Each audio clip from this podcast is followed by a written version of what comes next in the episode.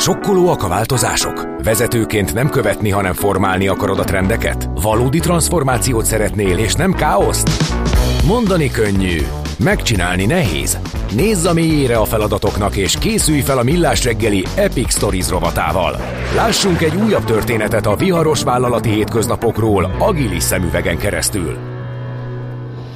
És itt is vannak szakértőink, vendégeink, Földház, Földházi Csaba, a Siva Force tanácsadásért felelős igazgatója, valamint Bujanovics Rudolf, a Siva Force üzletfejlesztési igazgatója. Sziasztok, jó reggelt! Jó reggelt kívánok! Jó reggelt, sziasztok! Csaba már hazajár hozzánk, olyan sűrűn látjuk itt, de nem baj, hát ez a jó.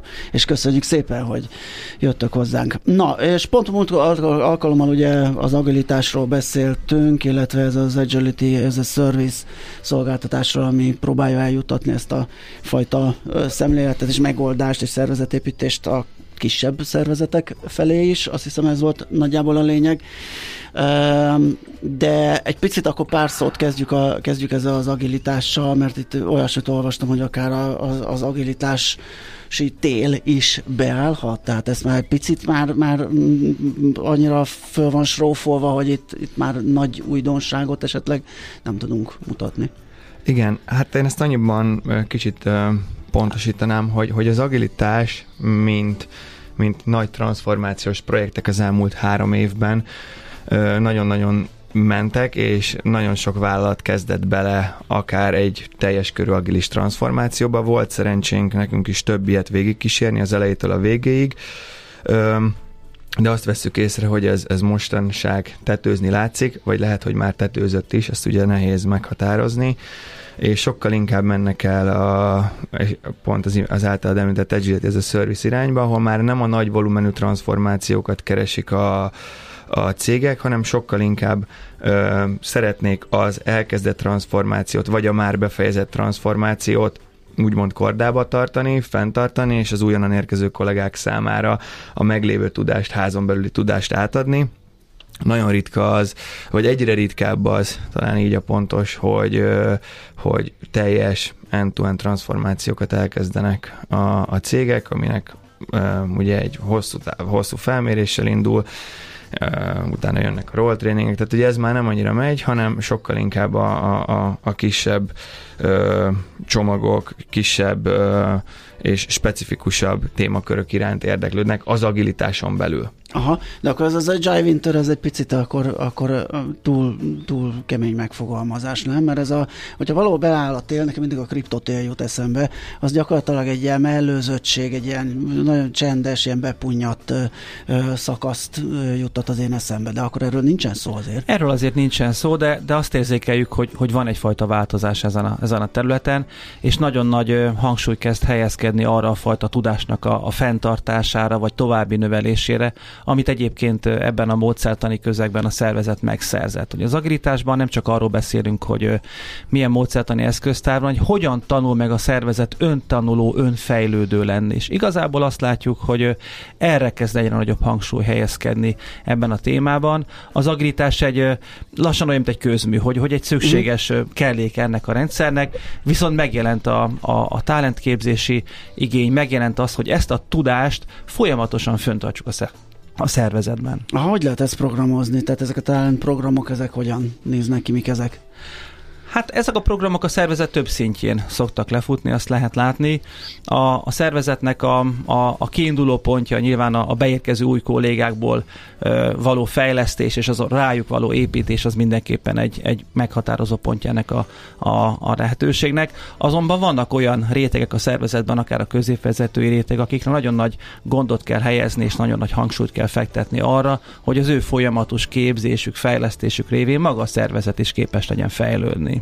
De akkor ezt gondolom mindenhol megjelenhet, nem csak a magyar, a fiatal generáció, ezek a betűjelzéseket én annyira nem szállok, kicsit olyan klikkesedős. nem, nem azt mondom, hogy igen. igen, igen, nem azt mondom, bizonyos értelme kereskedelmi, vagy valahol, ahol célcsoportképzésre hát, van szükség, oké. Okay, hát már nem de, férsz bele egyikbe se azért. De beleférek, jó? Mert én valami X vagy Z vagy valami ilyesmi vagyok. Na, tehát é. akkor ez, ez gondolom, gondolom, ez mindenhol. Én most számoltam, hogy passzolták rám, hogy boomer vagyok, de megnéztem, rám én, én még nem vagyok az, Egyébként, tehát, hogy ez, ez nem jött össze. Mi hogy vagyunk? Mindegy, ezt majd megfejtjük adáson kívül. Már feladtam. Igen. igen. Hiszem 64 van, van, van a boomer, én Akkor jó. még, még kicsúsztam belőle. Igen. Na, a lé- lényeg a lényeg, hogy igen, kézenfekvő nyilván, hogy a, az Z-generáció az egy olyan, olyan, olyan réteg, aki abszolút igényli ezt a fajta folyamatos fejlődési, fejlesztési lehetőséget, és, és az igény megvan bennük.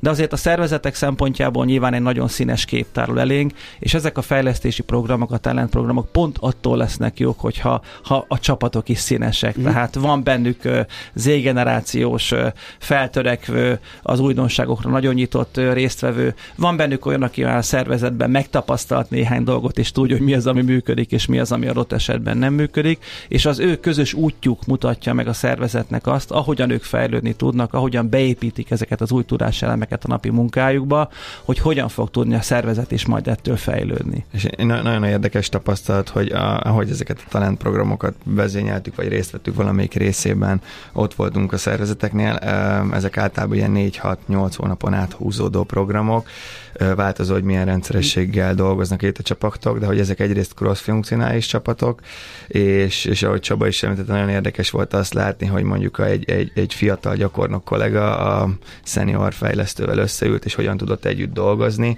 Ott azért 6-8 hónap alatt nagyon érdekes beszélgetések folytak le, de nagyon jó volt látni a végén azt, hogy amikor prezentálták a megrendelő felé azt a terméket, ami vagy azt a produktumot, ami el, előállt, azt mennyire jó szívvel, meg mennyire büszkén tették, Mhm. tehát hogy nagyon érdekes volt ilyen szempontból Azt mondjuk talent program, ugye ez egy kicsit olyan, ilyen nagy, nagy töltsérnek néz ki. Gondolom azért valamire fókuszál vannak hot topicok, mert gyanítom nem, vagy nincs előrébb a szervezet, hogyha nem tudom, a keresztemes hímzésre, vagy a sushi tekercselésre fókuszál. rossz. Nem rossz, ezek a tudások is kellenek, és lehet, hogy beépíthető valahol, de nyilván lehet azért egy kicsit jobban célozni a fókusszal.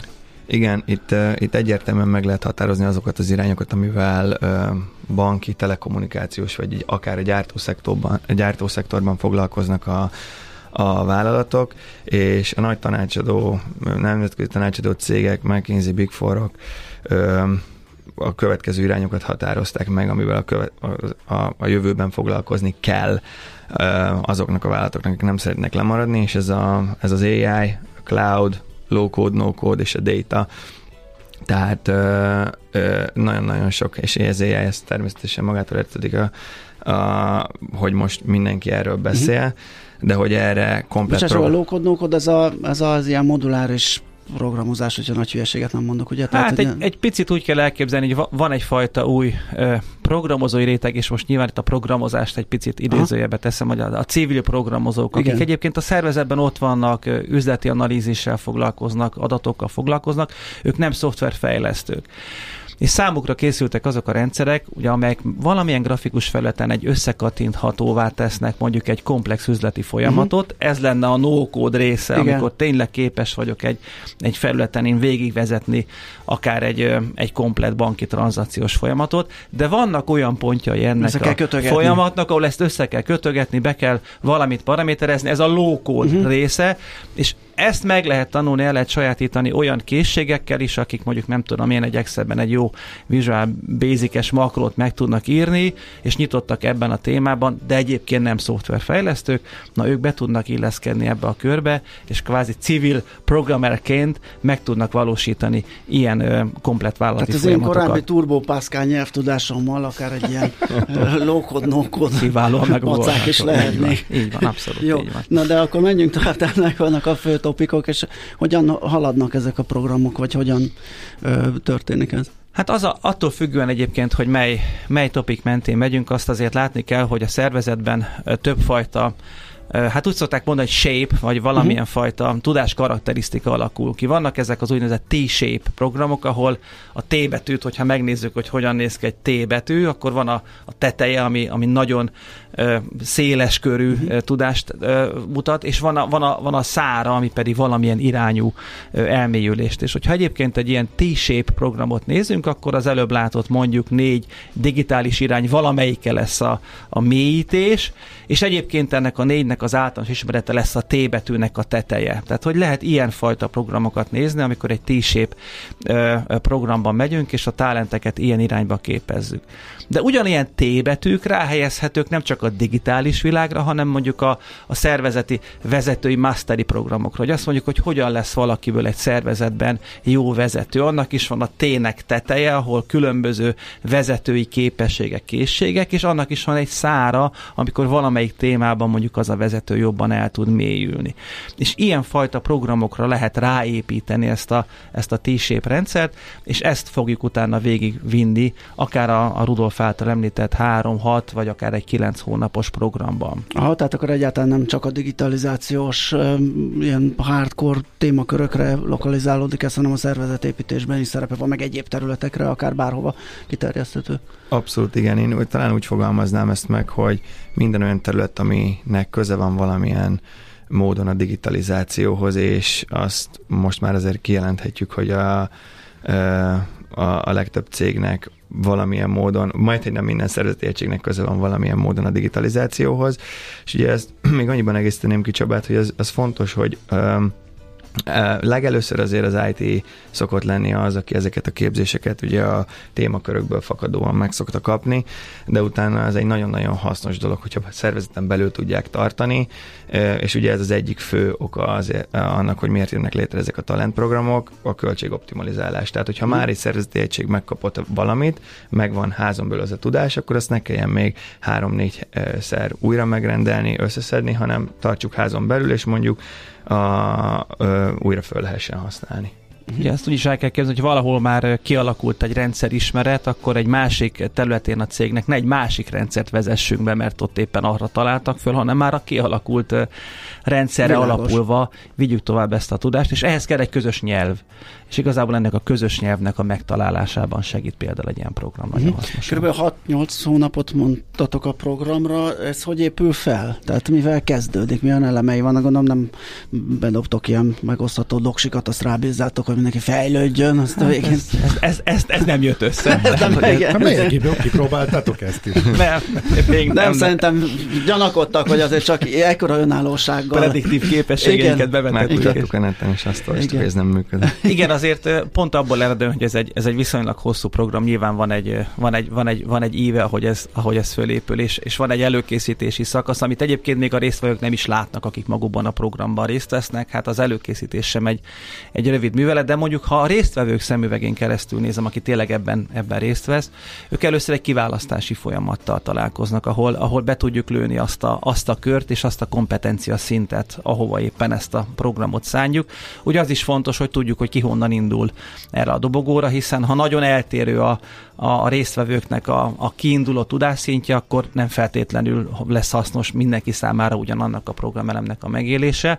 Úgyhogy van egy ilyen kiválasztási, felmérési szakasz, ilyen assessment szakasznak szoktuk hívni, ahol ez megtörténik. És utána ugrunk bele a programba, startol el maga a ez program. időben mennyi ez az assessment szakasz? Hát ez egy másfél hónap alatt le tud bonyolódni. Nyilván a, a résztvevőknek a darabszáma, számossága ö, alapján ezt ki lehet jelenteni, hogy körülbelül ennyi időre van szükség uh-huh. ahhoz, hogy ez, ez lebonyolódjon.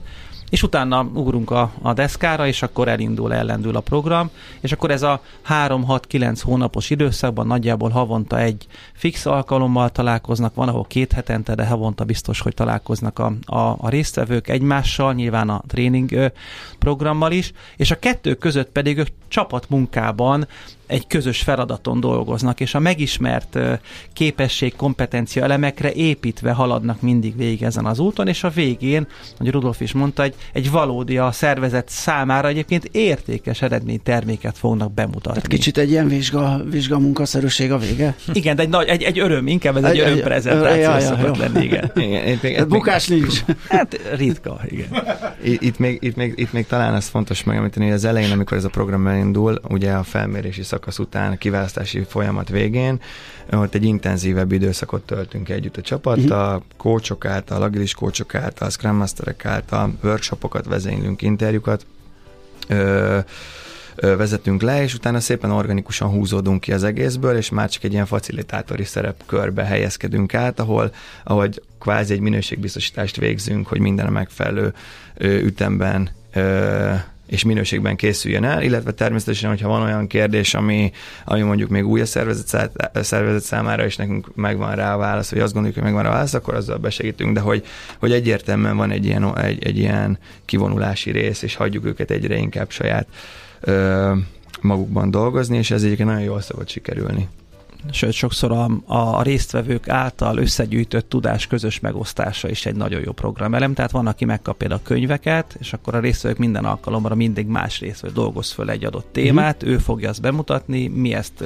végigvezetjük, facilitáljuk, tehát aktívan részt vesznek a, a tudás megszerzésében és a tudás átadásában a résztvevők is, és ez az, amivel visszacsatolnék, hogy a szervezet megtanul öntanuló módon működni. Tehát nem egy külső folyamatos támogatásra épülve, hanem a DNS-évé, a részévé válik a szervezetnek ez a fajta képesség. Ez nagyon fontos, hogy a manapság elég sokat beszélünk arról, hogy ez az alkalmazkodó képesség a vállalat életében, ez, ez mennyire fontos, ez pedig egy jó ö, alapot ad ahhoz, hogy ez, ez menjen is, működjön is nálunk. Így van. És le, lekövetés, eredmény értékelése?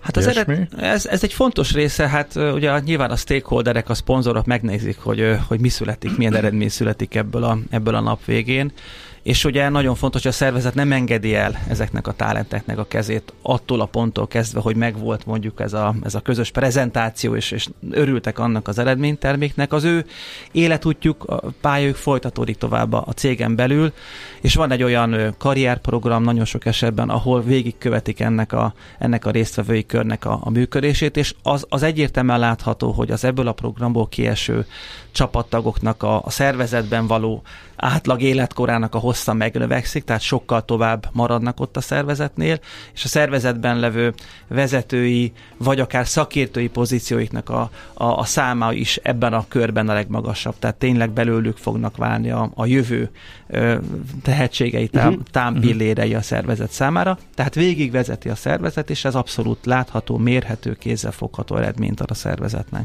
Ez jutott egy régi mondás, hogy korábban a vállalati reklámbüdzséről mondták, hogy a, a, tudjuk, hogy az 50% a hasznosul, az 50% a kuka, de nem tudjuk, hogy melyik melyik. És hát ugye említettétek, említettétek hogy, hogy azért itt a fő cél a költséghatékonyság, hogy ez mérhető? Vagy ez, tudjuk, ismerjük ezt a folyamatot, tudjuk, hogy mit csináljuk, ennek óhatatlanul költségcsökkenésnek kell lenni az eredményének, de tudjuk-e kézzelfogható e az, hogy mégis mekkora?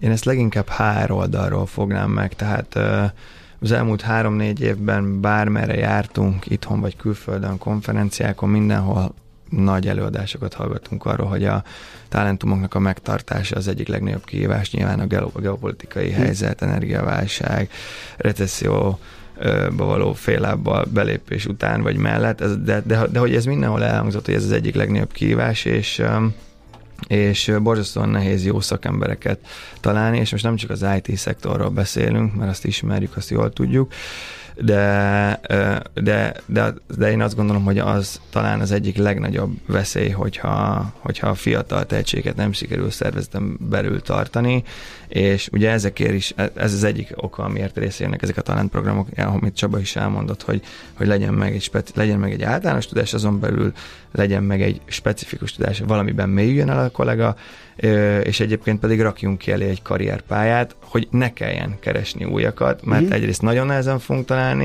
másrészt egyáltalán nem is biztos, hogy találunk. Persze. Tehát... Hát ez kimutatható, tehát látjuk, hogy egy HR recruitment költség egy új kolléga megtalálása, onboardja és annak a mhm. kockázatának az, az elviselés, az tökéletesen mhm. kiszámolhat, ez minden cégnek megvan, mi is pontosan tudjuk, hogy ez mennyibe kerül.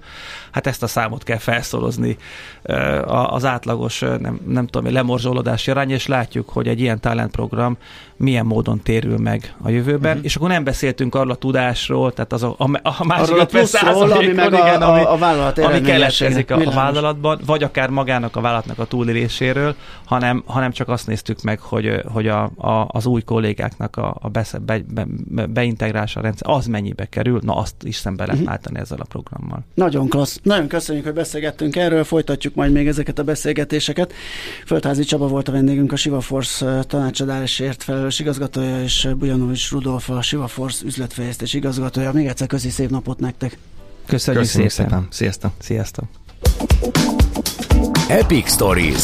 Történetek a viharos vállalati hétköznapokról agilis szemüvegen keresztül. A Millás reggeli céltudatos és bátor vezetőknek szóló rovata hangzott el.